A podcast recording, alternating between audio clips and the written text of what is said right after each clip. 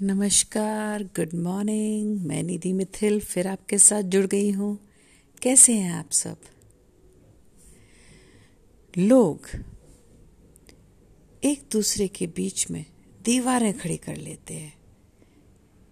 किसी ने आपको तकलीफ़ दी हो, किसी ने आपको कुछ कहा हो तो इंसान एक दीवार खड़ी कर लेता है कि बस, अब नहीं।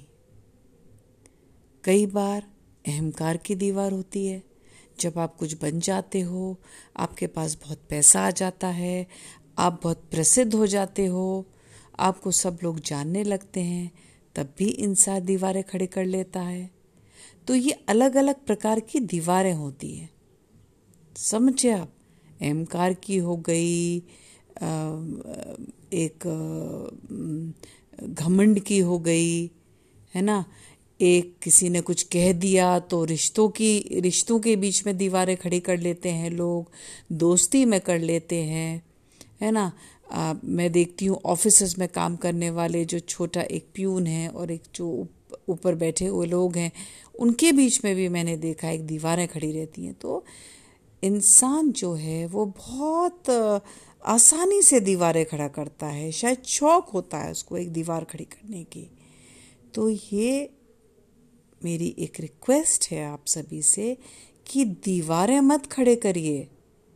एक ब्रिज बनाइए, एक पुल बनाइए, ताकि कभी भी कोई भी रिश्ता हो, कोई भी इंसान हो ईजिली आप तक पहुँच सकता है। कई बार हो सकता है कोई आपसे माफ़ी मांगना चाहता हो तो उसको जब आप दीवार खड़ा कर देंगे तो कैसे आएगा?